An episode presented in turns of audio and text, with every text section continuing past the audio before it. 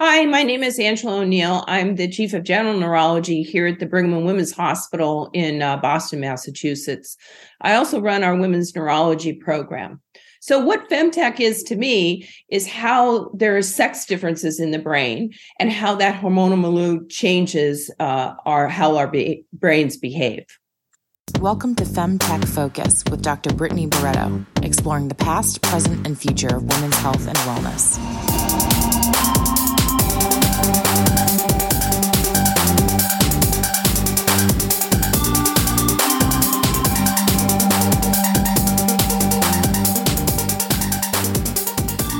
Welcome to the Femtech Focus podcast, where we have meaningful and provocative conversations with femtech experts.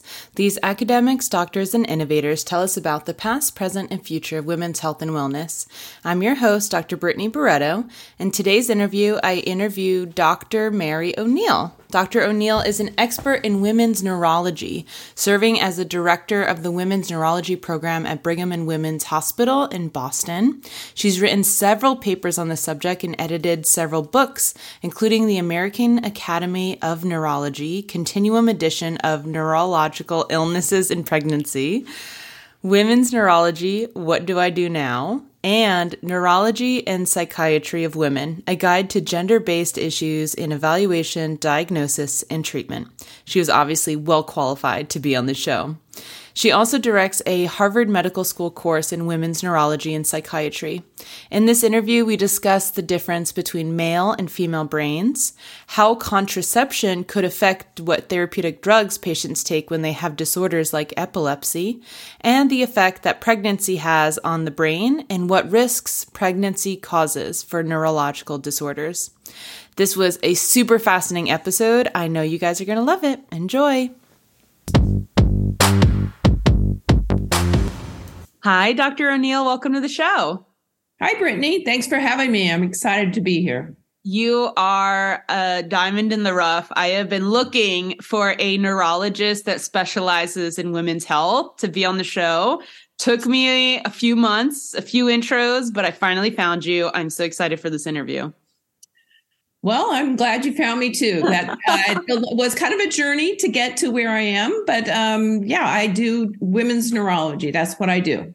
Oh my gosh. And I'm so excited to learn about like what how is that different from neurology in general and like what are the unique aspects of the female brain and like what do we experience disproportionately? I'm so excited to dive into all that. But before we do, we always love to learn a little bit more about our guests. So, could you give our listeners a little bit of background in terms of, you know, where you're calling us today? Where'd you go to school? How did did you always know you wanted to be a brain doctor? When did you find out you wanted to be a woman's brain doctor? Kind of give us a little little background. Sure. So I'm actually so I'm calling you from Boston.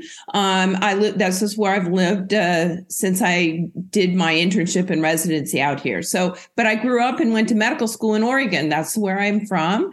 Um, and before I went to medical school, I did some uh, research um, with some of the people out there in neurology, and I just fell in love. That I knew I wanted to be a neurologist before I went to medical school, that's what I wanted to be.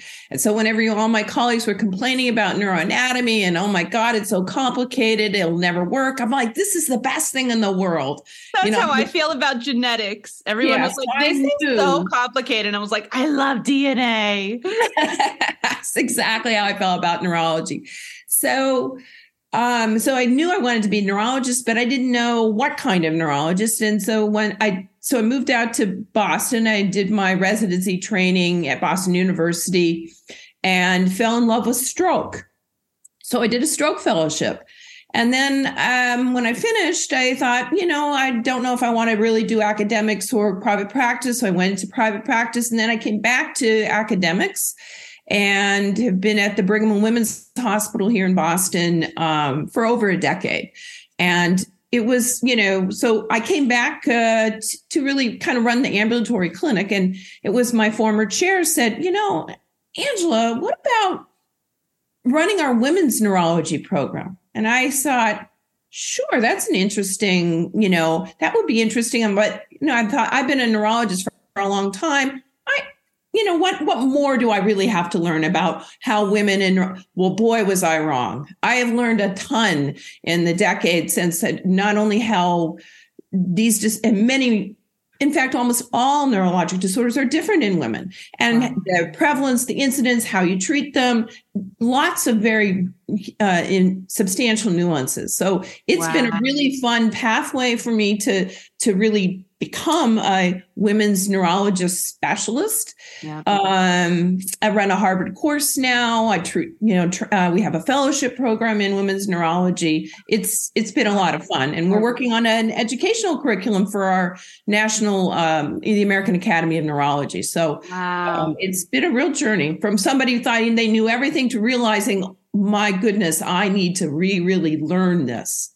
Well, um, that's how deep the paradigm of the male backdrop to scientific and healthcare discovery is, is that even when you are yourself a doctor or a scientist, we are even blind to how biased and deep that data goes in terms of like, wait, all these cell lines are XY?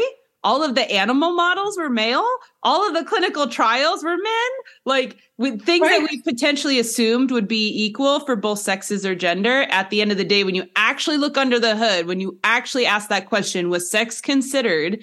The answer is so often no. And i mean i give talks at like pfizer and they're like this is groundbreaking. And i'm like a part of me is like, this should not be groundbreaking to consider sex as a yeah. variable, but at the same time, it kind of is right now. You know, it is groundbreaking. I, I mean, it shouldn't be. Um, mm-hmm. And then, you know, pregnancy and the postpartum state for most clinical trials, those are exclusions, yeah. right? So, you know, drugs aren't tested. We don't know a lot about them in pregnancy. We kind of learn about them, you know, in pregnancy registries, but they're not tested, not even tested in pregnant animals for the most part. So, you know, we have a lot of work to do. A lot of work to do.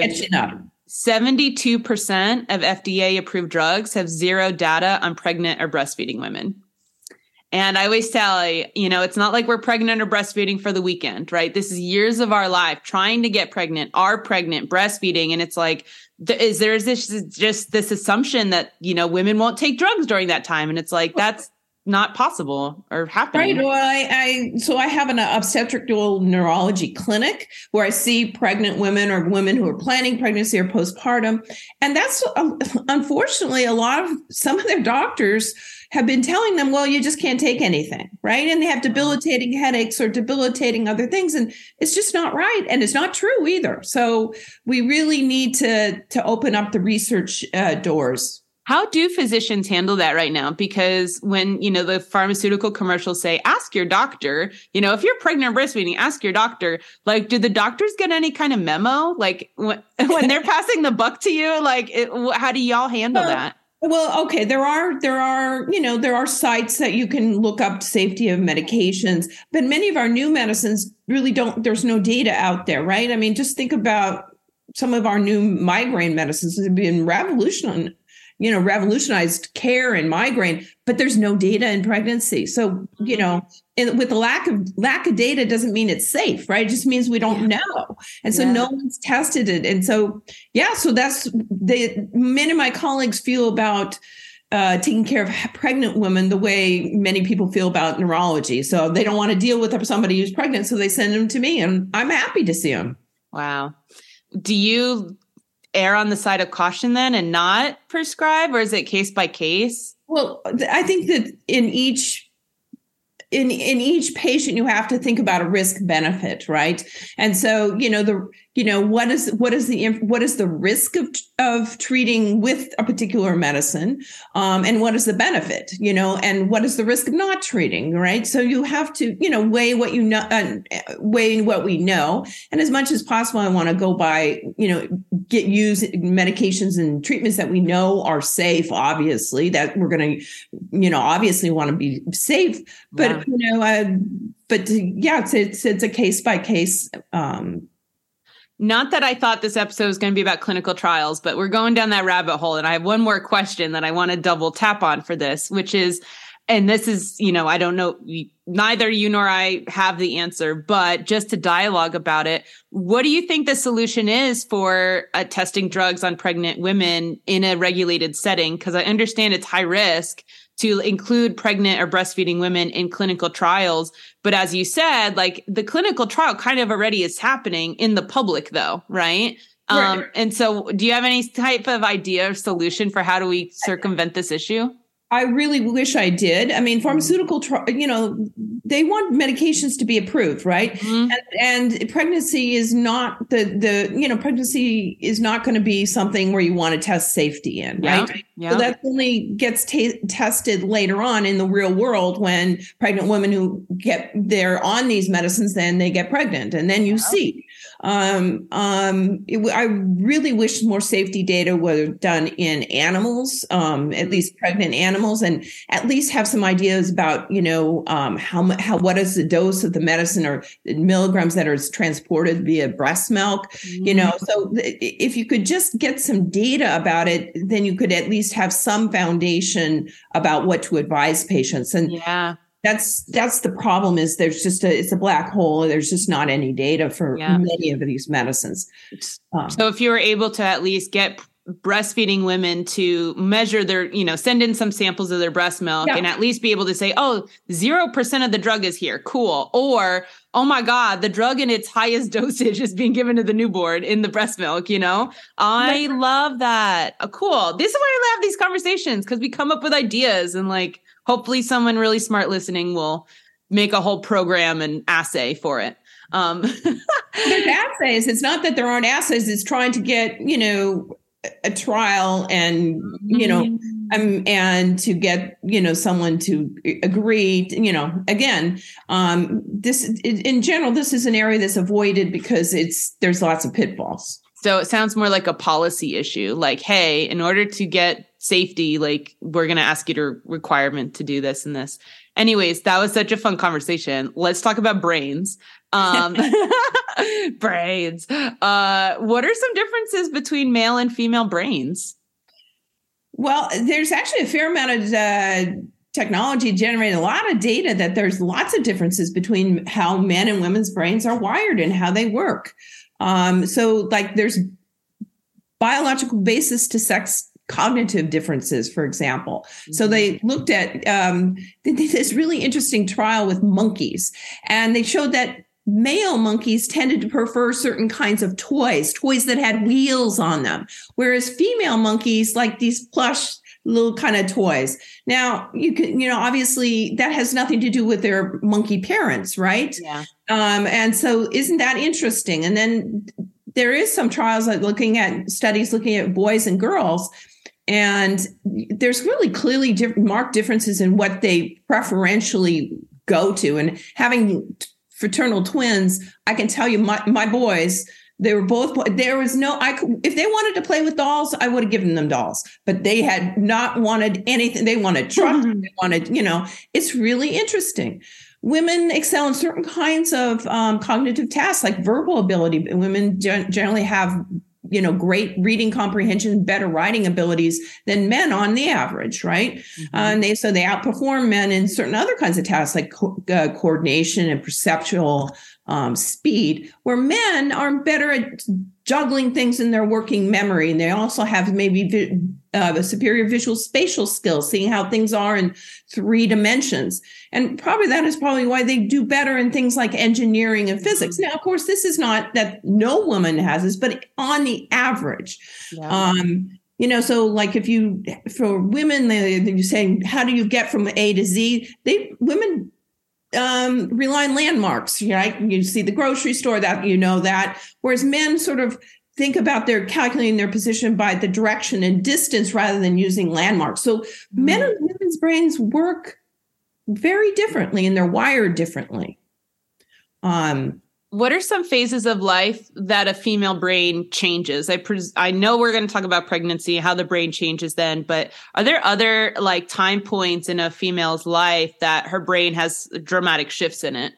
So ma- male and female fetuses develop brain differences in utero. Oh, so even from the freaking yeah, inception, so we got different brains. Yeah, yeah. Right. So there's genes and hormones that affect brain development. Mm. Um, and then, you know, so these, you know, so these changes are already inherent before the baby's even born. And then how you perceive your sex is then influenced by your environment too, right? Yeah. And your experiences and how we act, either male or female. So it's it's complicated, but um, it's clear that there's major brain changes before you know in birth, in utero. Mm-hmm. Um, adolescence is another time that there's a major change um, with puberty.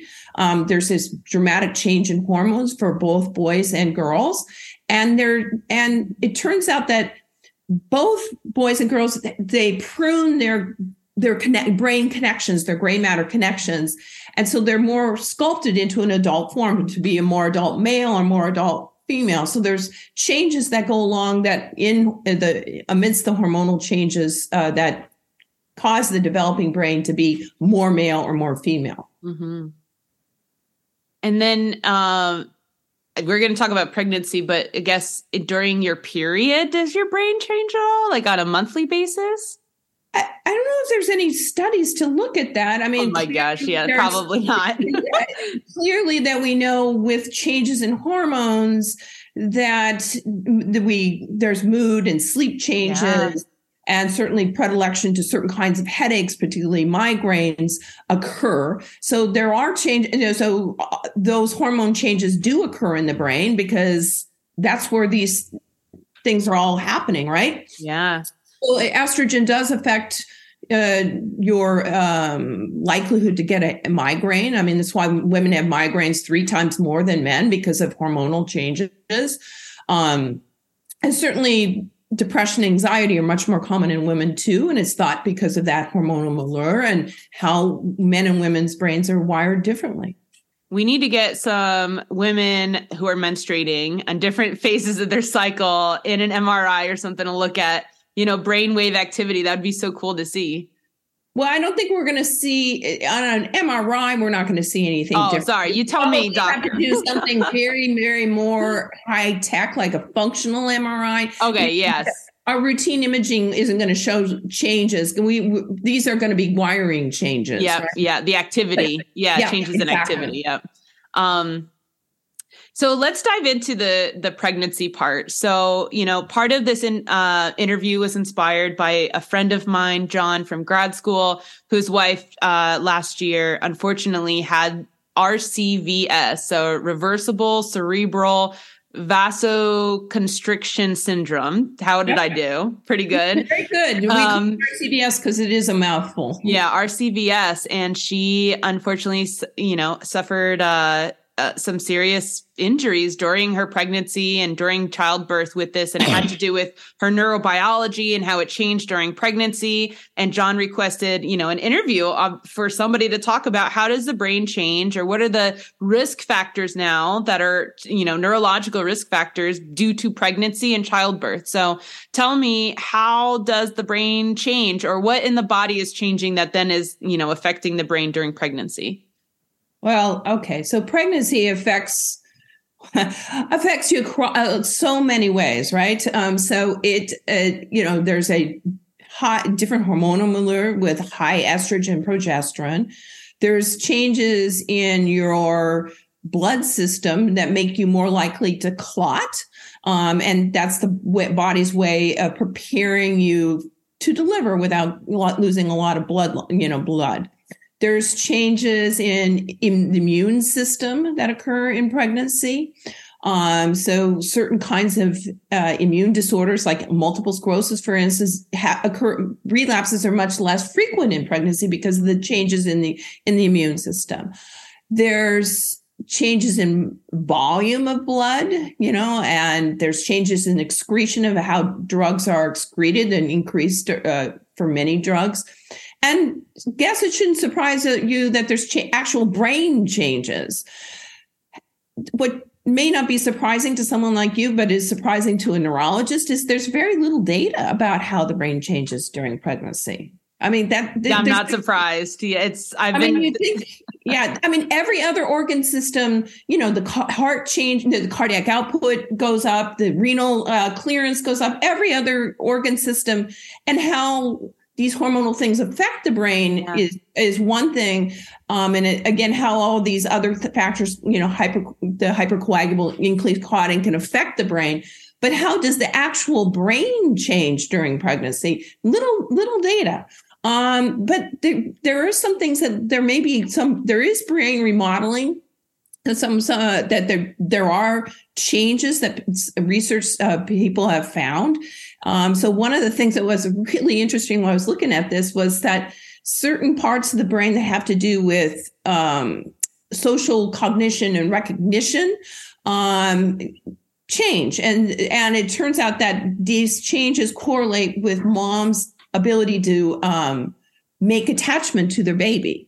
Um, so there's changes in the brain that are adaptive to to you know improve mom baby um, uh, interactions.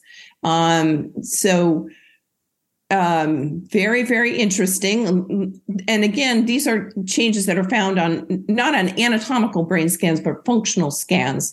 Um, so uh, and it, apparently la- can last a couple for a couple of years. So um, again, making mom more likely to get attached to their infant. Um, but, yeah, uh, the babies are literally hypnotizing us on a biological level to keep them alive and to not not shake them and love them and you know care for them as they demand so much of us. Oh yeah, okay. Right? Do you have any kids? Not yet, just Not animal yet. kids. Oh, okay, but you can imagine it's like people when I was on maternity leave, I went back, and when I came back to work, people said, "Isn't this hard coming back to work?" I said, "No, this is the easy job. this is."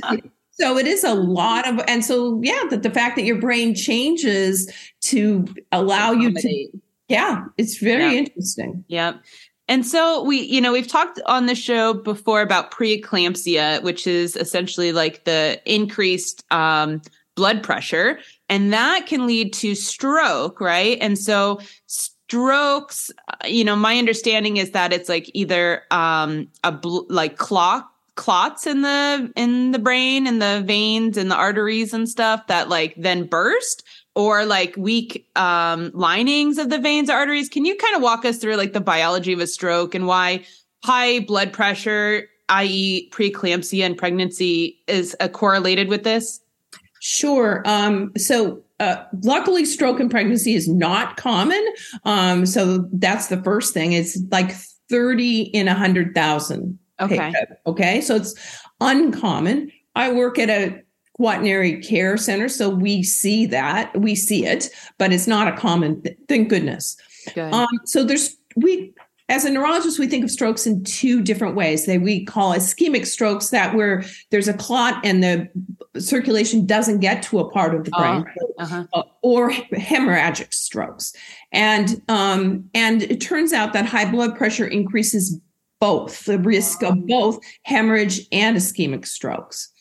Um, so that's one. The other thing is the milieu being pregnant and postpartum increases the risk because I told you that the blood um, is there's changes in hematology to make it more likely to clot. So we call that hypercoagulable. So pregnancy is a hypercoagulable state. So mm-hmm. if you mm. already have a tendency to be hypercoagulable, then you put on high blood pressure with that, you can see why that might, even though these are all, yeah, so you can see how that might increase your risk of um, stroke. So preeclampsia is a large risk factor for stroke in pregnancy, um, um, both hemorrhagic and ischemic stroke. Um, and and unfortunately we're getting preeclampsia is becoming more common in the us mm-hmm. uh, it's driven by obesity and and high blood pressure before pregnancy and um, and also advanced maternal age uh, contributes to that so our preeclampsia is actually one in 25 pregnancies in the us will be complicated by preeclampsia but luckily the risk of stroke is is still small is there any uh, disproportionate? Uh, is it disproportionately affecting any race, any specific race, or? Yeah, um, um it, it, it is disproportionately affecting um, Black individuals. Uh, some of this is because of social determinants of health, mm-hmm. um, that they may not have as good access to medical care. Um, mm-hmm. So it's a really important um, question and concern.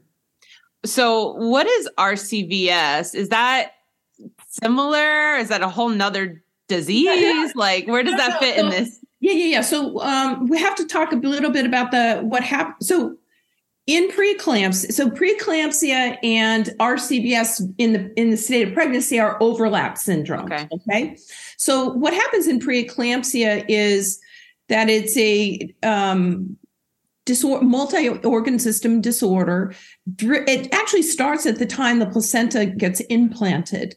And and it's driven by a lot of different autoimmune kinds of things but what happens is the the placental maternal uh, unit should be a low capacitance unit, but that doesn't happen, and so it uh, high, um, hypertension occurs. And in that setting of hypertension, you can get, of course, different end organs involved: the kidney, the liver, and in the in the brain, what happens is certain parts of the brain are more vulnerable to high blood pressure, and that turns out it's usually the back parts of the brain um, which we call the occipital and parietal lobes, where vision um, and uh, visual spatial things are put together. And so preeclampsia can cause this condition called posterior reversible encephalopathy syndrome, or we call it PRES, because it's posterior, it's usually reversible. Confusion is part of it. And PRES, when you see it on an MRI, you can see white matter changes mostly in the in mostly in the parietal region, although that's not always the case. And so this um, PRES can be an overlap syndrome with RCVS. So it, the same things that drive um, it's really driven by endothelial injury can cause endothelial injury in the vasculature and this vasculature can spasm or dilate and and when that happens um, people develop RCVS if it happens in the blood in the blood vessels in the brain, and so um, they they can spasm. If there's spasm, then they may not have enough blood flow, so you can get an ischemic stroke.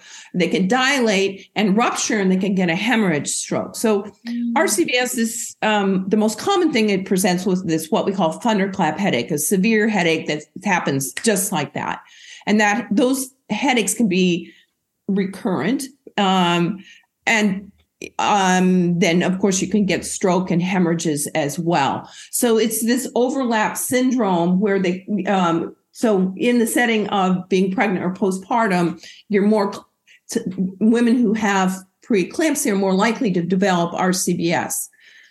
RCVS outside of pregnancy is, is often caused by certain medications um, and illicit drugs so anything that increases the sympathomimetic system, uh, serotonin system can cause it. So for example, um, SSRIs, the serotonin uh, selective serotonin reuptake inhibitors, like the Prozac, they can cause RCVS in certain prone individuals. Mm-hmm. Marijuana can cause it, and cocaine can cause it. There's a you know, list of drugs. So drugs can cause it. It can also happen in the setting of, like I said, in with um, preeclampsia.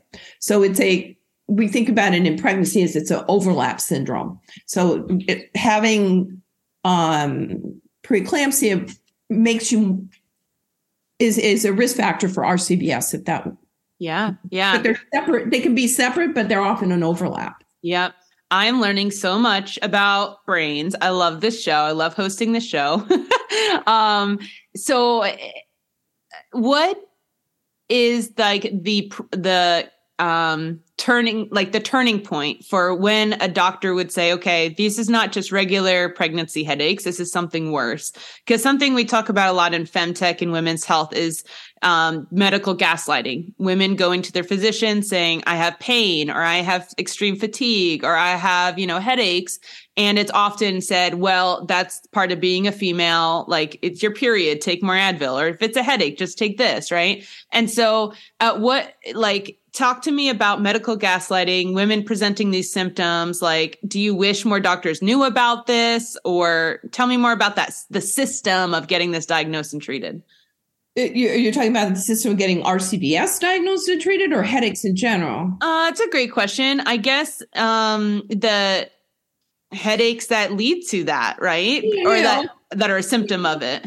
So, so there's certain things as a, so I happen to work in a place where I have unbelievable uh, maternal fetal medicine colleagues um, and and we work closely together, and the uh, uh, obstetrical uh, anesthesia people as well, and so they know like they can ask us these questions that have, uh, we will see these patients in an expeditious way. But there's certain things that I, as a neurologist, I say, oh, these are red flags, right? Okay. So I have a lot of patients who have a lot of women who have migraines, right? And so, um, you know, are the headaches different? You know, are they are they the same headaches? I mean, most women who have migraines or who have recurrent headaches, they'll say, "Yeah, these are my typical headaches." So, yeah. are they different? That's a red flag. Are they thunderclap? They happen like that. You know, worst headache of your life that's a you know um, headaches with associated neurologic symptoms that hasn't been previously evaluated. So that's a red flag. Wake up headaches headaches that are worse with cough or sneeze those are red flags. So and then um, in pregnancy when the headaches happen in pregnancy is a huge clue. Oh. so so it, it turns out that so the the complications of pregnancy like preeclampsia even though i told you it starts at placental implantation the clinical manifestations never happen before 20 weeks mm-hmm. so when i see a, a, a, woman in the first trimester of pregnancy it's not going to be preeclamp anything related, related to preeclampsia mm. the hypercoagulable problems in pregnancy again are the your body's way of preparing you for delivery. So they start in the first trimester, but the clotting disorders like clots in the veins and artery clots don't usually happen, at least in our series, they all of them happen in the postpartum period. Mm-hmm. Uh, so when you're seeing the woman in pregnancy, it's a big clue. So when I see a woman in the first trimester, almost all those headaches are benign headaches. I mean, mm-hmm. benign in the setting, I, I don't mean that they're not debilitating, but benign in that they're unlikely, they're primary headaches, they're migraines for the most part. Mm-hmm. Second, the in the second trimester is a time of a lot of weight gain, and so some women will present with a different kind of headache called idiopathic intracranial hypertension related to weight gain and elevated pressures third trimester, the last trimester, and particularly postpartum, new headaches in the postpartum period, in that time period, two thirds of those are secondaries. So that means bad, it's something else causing the headache, not a primary headache disorder. So when the headache happens, as well as the other kinds of uh, red flags, is really important. So you can put those two things together. And then as a neurologist, you know, obviously, careful exam is very important including making sure that they don't have any uh, evidence of elevated pressure, like looking at the eye and looking at the optic nerve. And then imaging, when appropriate, MRI imaging is totally safe. We don't use the gadolinium dye, but it's totally safe. And we can also, via MRI technology, image arteries and veins without giving dye. So we, um, so I have a low uh, index to order imaging for for somebody with new headaches during pregnancy, I'm going to order imaging because I don't want to miss. Even if I even what I told you before, if there's any new headaches, are that's that's a red flag. It ticks yeah. off a box. Um, Do women who are on Medicaid get access to neurologists and these types of scans? Of we take we take all insurances. Now, well, I, I, having said that, that, we do have an access problem, right? And here here I am saying, oh, of course, but I you know, I work in Boston where there's probably more neurologists than many parts of the country. It still can be a long journey in order for patients to see us. Mm-hmm. I mean, mm-hmm. take take a long time just because of um yeah, there's just a lot of people waiting to see. We have a supply demand thing. Um, but mm-hmm. Uh, in my OB clinic, I try to arrange that differently. So, so to the, we have a wait time to see neurology. Mm-hmm and then that wait time can be several months. That doesn't really help you much if you're pregnant, right? So, um, in in, in my OB clinic, I we I work with my uh, secretary and the administrative staff to get access, but people who are lower social they just have less access to medical care. Period. Yeah, yeah, and they uh, uh and yeah they and and, and sometimes they don't aren't able to navigate. It's, the system. Navigate the system is so hard. Yeah, yeah. And then, and then sometimes you just need someone to advocate for you. And all of those things are are harder if there's insurance and and other um, barriers. Yeah.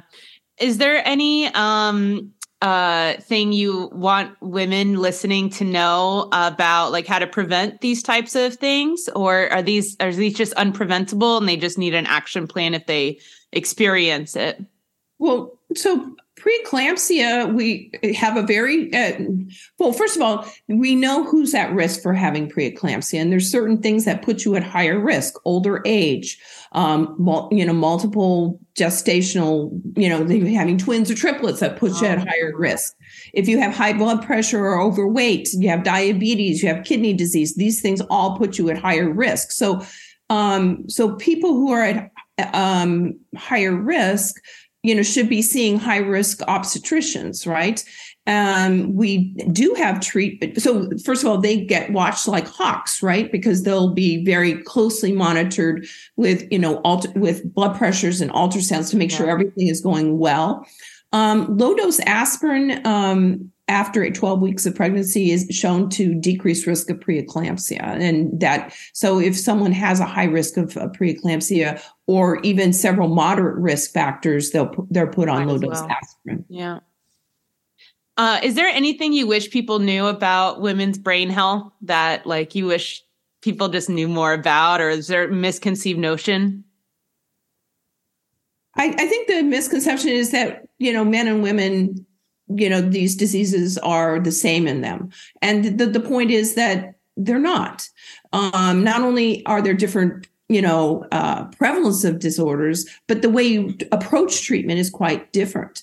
Uh, so for example i mean in, in, in a young woman let's just take something we haven't talked about at all epilepsy. Mm-hmm. a young woman with epilepsy epilepsy is different in between men and women except how you manage those patients is different. So a young woman with epilepsy, you know, you have to ask the one question, are you planning or any young woman who has an, any neurologic problem, the question I want to ask is, are you planning pregnancy, right? Mm-hmm. How I'm going to, you know, I want to um, put them on the right medic- medications that that are safe during pregnancy. I want to plan for pregnancy. I want to plan for pregnancy. I want to put them on appropriate contraception.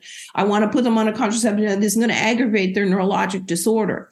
Um, and so I want to have a plan, and and so having so going early, um, you know, and understanding all the, how these nuances play out because even in think diseases that aren't different, like migraine is quite different in women versus men, but epilepsy is the same, except how you manage it is very different. Um, right? Wow. Or uh, you know, neuro, uh, neuromuscular disorders, like uh, you know, how do you manage a, a, a pregnant woman who has Charcot-Marie tooth or some other neuromuscular? So planning is really important. So I wish the the plan, uh, women are good at planning, but the more planning, the better, because mm-hmm. you want to have a, a, a, uh, plan for if you don't want to get pregnant, and then plan for when eh, for pregnancy, and then a postpartum plan as well. Right? Is this you know should I start back on my medication? Should I breastfeed? Uh, obviously, we want to encourage breastfeeding. It's good for everybody. It's good for mom. It's good for baby, and then I also wish that women knew more that some of these complications that happen during pregnancy, such as pregnancy induced hypertension or preeclampsia, have sequelae decades down the line. I don't know if you knew of that. If you have preeclampsia, your risk of having a stroke two and three decades later is about at least two times higher. Wow. if you have gestational diabetes, you have 50% chance of getting diabetes within five years um, after. So it has these have ramifications for women's health mm. decades longer down the road. We know um, things like uh, uh, hypertensive disorders in pregnancy have cognitive risk factors, um, you know, risk for decreased cognition decades later. So wow. we really need to, the more people understand about that, the more you can manage these risks, right? Because if you know how important it is decades later, then maybe you can manage these things so you don't develop um, diabetes or so that your blood pressure is well controlled. Yeah. Um, I didn't know that. And I'm the host of the show. So I'm learning right now, like, if it happened in pregnancy, doesn't mean it just stopped and it's over forever. It's kind of like in you. yeah. No, wow. I, I, guess you can sort of think about pregnancy as a stress, as a, yeah. a stress test. And it, uh, having been pregnant with twins, it's a stress test. Yeah. And so if you, it's a stress test for cardiovascular health. So mm. if you mm. develop any of these things in pregnancy, just means that you're at risk to, to get those right. later on. Right. But and yeah, so it's it's a really interesting, and it's our window to actually prevent that, right? Yeah. I mean, yeah. you know, I mean, the best way to treat stroke is not to have it at all. So to prevent. Yeah. You, mentioned briefly of about with the epilepsy patient, like what contraception wouldn't aggravate their neurological disorder. Is that unique to epilepsy or is that a thing where contraception actually affects your brain? Well, oh yeah, it's not it's unique at all. So hormonal contraception um, can aggravate many headache disorders, right? Oh. So so and and it's it's relatively contraindicated in others. So let's take something really common like migraine. As a neurologist, we divide migraine into migraineurs with aura and without aura. Mm-hmm. And migraineurs with aura have a very small but real increased risk of um, stroke. Small, and um, it double it doubles it from one percent to two percent. But we don't add on estrogen. Estrogen itself has a risk of stroke, so we avoid combined hormonal contraceptives in women who have migraine with aura. Now there are it's everything is a risk benefit. There may be a certain situation where it's appropriate to do that, but in general, turns out migraine migraineurs without aura often have a hormonal exacerbation of their migraine. So with changes in level of estrogen that occur like at menstruation or during the first trimester of pregnancy, their headaches are often increased. Mm. And so you can sometimes treat their uh, migraines with um, hormonal contraception. So migraine without or may have they may be on a contraceptive pill where they don't have periods for three months, and that, that mm. takes care of their menstrually related migraine. Yeah. Uh, so there's a very it's yeah, and then some of our, you know, the other thing is some of the medicines we give can interact with um, hormonal birth control and making it less effective, right? So if you're on a contraception and I give you some of some of the anti seizure medicines, some of them can decrease the uh, how effective they are, and so you did want to get pregnant and you get pregnant. So we need to know these things, right? Yep. That's right. Uh, so it, it's a it's it works both ways. So our medicines can affect hormonal contraceptive and hormone con- can affect the neurologic disorders. Uh, Dr. O'Neal, this has been a fascinating interview. It's gone over time. I don't care. It's so juicy and awesome content. This is incredible. Thank you so much for your time today. Really appreciate it. I really love being here. So thank you. Thank you for listening to my interview with Dr. Mary O'Neal, the expert in women's neurology, serving as the director of the Women's Neurology Program at Brigham and Women's Hospital. To learn more about Brigham and Women's Hospital, go to brighamandwomens.org. Be sure to subscribe to the Femtech Focus newsletter, join our virtual community, and follow us on social media. Share the show with a friend and continue to advocate for women's health innovation because improving women's health and wellness improves everyone's health and wellness.